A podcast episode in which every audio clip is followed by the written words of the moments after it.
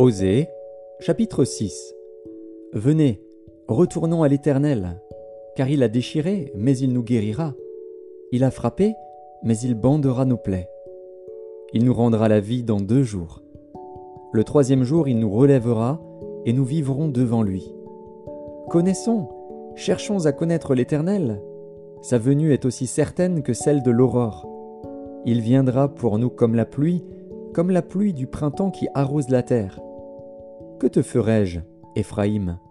Que te ferai-je, Judas Votre piété est comme la nuée du matin, comme la rosée qui bientôt se dissipe. C'est pourquoi je les frapperai par les prophètes, je les tuerai par les paroles de ma bouche, et mes jugements éclateront comme la lumière. Car j'aime la piété, non les sacrifices, et la connaissance de Dieu plus que les holocaustes. Ils ont, comme le vulgaire, transgressé l'alliance. C'est alors qu'ils m'ont été infidèles.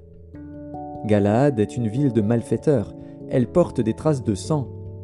La troupe des sacrificateurs est comme une bande en embuscade, commettant des assassinats sur le chemin de Sichem, car ils se livrent au crime. Dans la maison d'Israël, j'ai vu des choses horribles. Là, Éphraïm se prostitue, Israël se souille.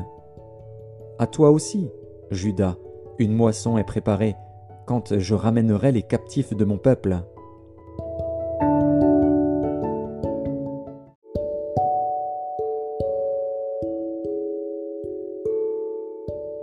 Osée, chapitre 7 Lorsque je voulais guérir Israël, l'iniquité d'Éphraïm et la méchanceté de Samarie se sont révélées, car ils ont agi frauduleusement.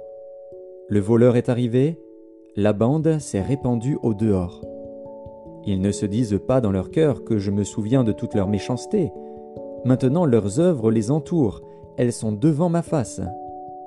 Ils réjouissent le roi par leur méchanceté et les chefs par leurs mensonges. Ils sont tous adultères, semblables à un four chauffé par le boulanger. Ils cessent d'attiser le feu depuis qu'il a pétri la pâte jusqu'à ce qu'elle soit levée. Au jour de notre roi, les chefs se rendent malades par les excès du vin. Le roi tend la main aux moqueurs. Ils appliquent aux embûches leur cœur pareil à un four. Toute la nuit dort leur boulanger, et au matin le four brûle comme un feu embrasé. Ils sont tous ardents comme un four, et ils dévorent leurs juges. Tout leur roi tombe. Aucun d'eux ne m'invoque. Éphraïm se mêle avec les peuples. Éphraïm est un gâteau qui n'a pas été retourné. Des étrangers consument sa force, et il ne s'en doute pas. La vieillesse s'empare de lui, et il ne s'en doute pas. L'orgueil d'Israël témoigne contre lui. Ils ne reviennent pas à l'Éternel, leur Dieu, et ils ne le cherchent pas, malgré tout cela. Éphraïm est comme une colombe stupide, sans intelligence. Ils implorent l'Égypte, ils vont en Assyrie. S'ils partent, j'étendrai sur eux mon filet, je les précipiterai comme les oiseaux du ciel. Je les châtirai comme ils en ont été avertis dans leur assemblée. Malheur à eux, parce qu'ils me fuient. Ruine sur eux, parce qu'ils me sont infidèles. Je voudrais les sauver, mais ils disent contre moi des paroles mensongères. Ils ne crient pas vers moi dans leur cœur, mais ils se lamentent sur leurs couches. Ils se rassemblent pour avoir du blé et du mou, et ils s'éloignent de moi. Je les ai châtiés, j'ai fortifié leurs bras, et ils méditent le mal contre moi. Ce n'est pas au Très-Haut qu'ils retournent. Ils sont comme un arc trompeur. Leurs chefs tomberont par l'épée à cause de l'insolence de leur langue.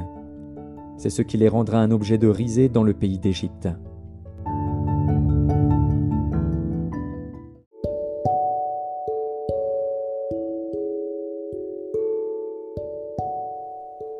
Épître de Paul aux Romains, chapitre 7 Ignorez-vous, frères, car je parle à des gens qui connaissent la loi, que la loi exerce son pouvoir sur l'homme aussi longtemps qu'il vit.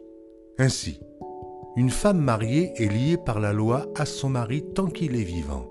Mais si le mari meurt, elle est dégagée de la loi qui la liait à son mari. Si donc, du vivant de son mari, elle devient la femme d'un autre homme, elle sera appelée adultère. Mais si le mari meurt, elle est affranchie de la loi, de sorte qu'elle n'est point adultère en devenant la femme d'un autre.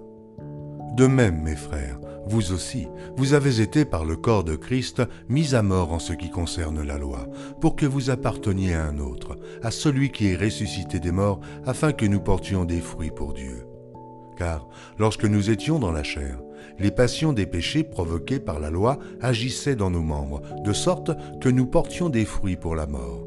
Mais maintenant, nous avons été dégagés de la loi, étant morts à cette loi sous laquelle nous étions retenus, de sorte que nous servons dans un esprit nouveau et non selon la lettre qui a vieilli. Que dirons-nous donc? La loi est-elle péché? Loin de là. Mais je n'ai connu le péché que par la loi car je n'aurais pas connu la convoitise si la loi n'eût dit Tu ne convoiteras point. Et le péché saisissant l'occasion produisit en moi, par le commandement, toutes sortes de convoitises, car sans loi, le péché est mort. Pour moi, étant autrefois sans loi, je vivais. Mais quand le commandement vint, le péché reprit vie, et moi je mourus. Ainsi, le commandement qui conduit à la vie se trouva pour moi conduire à la mort car le péché, saisissant l'occasion, me séduisit par le commandement et par lui me fit mourir. La loi donc est sainte, et le commandement est saint, juste et bon. Ce qui est bon, a-t-il donc été pour moi une cause de mort Loin de là, mais c'est le péché, afin qu'il se manifestât comme péché en me donnant la mort par ce qui est bon, et que, par le commandement, il devint condamnable au plus haut point. Nous savons en effet que la loi est spirituelle, mais moi, je suis charnel, vendu au péché. Car je ne sais pas ce que je fais. Je ne fais point ce que je veux, et je fais ce que je hais. Or, si je fais ce que je ne veux pas, je reconnais par là que la loi est bonne. Et maintenant, ce n'est plus moi qui le fais, mais c'est le péché qui habite en moi.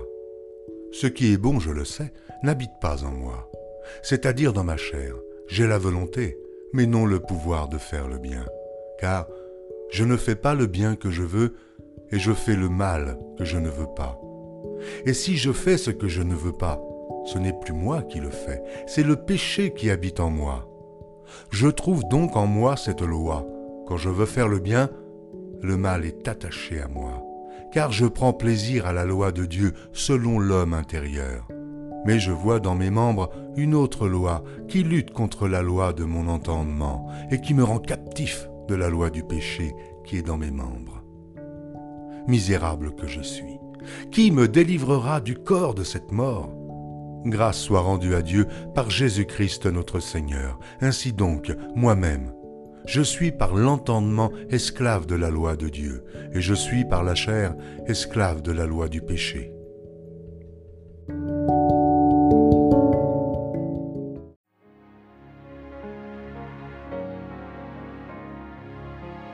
Psaume 88. Cantique.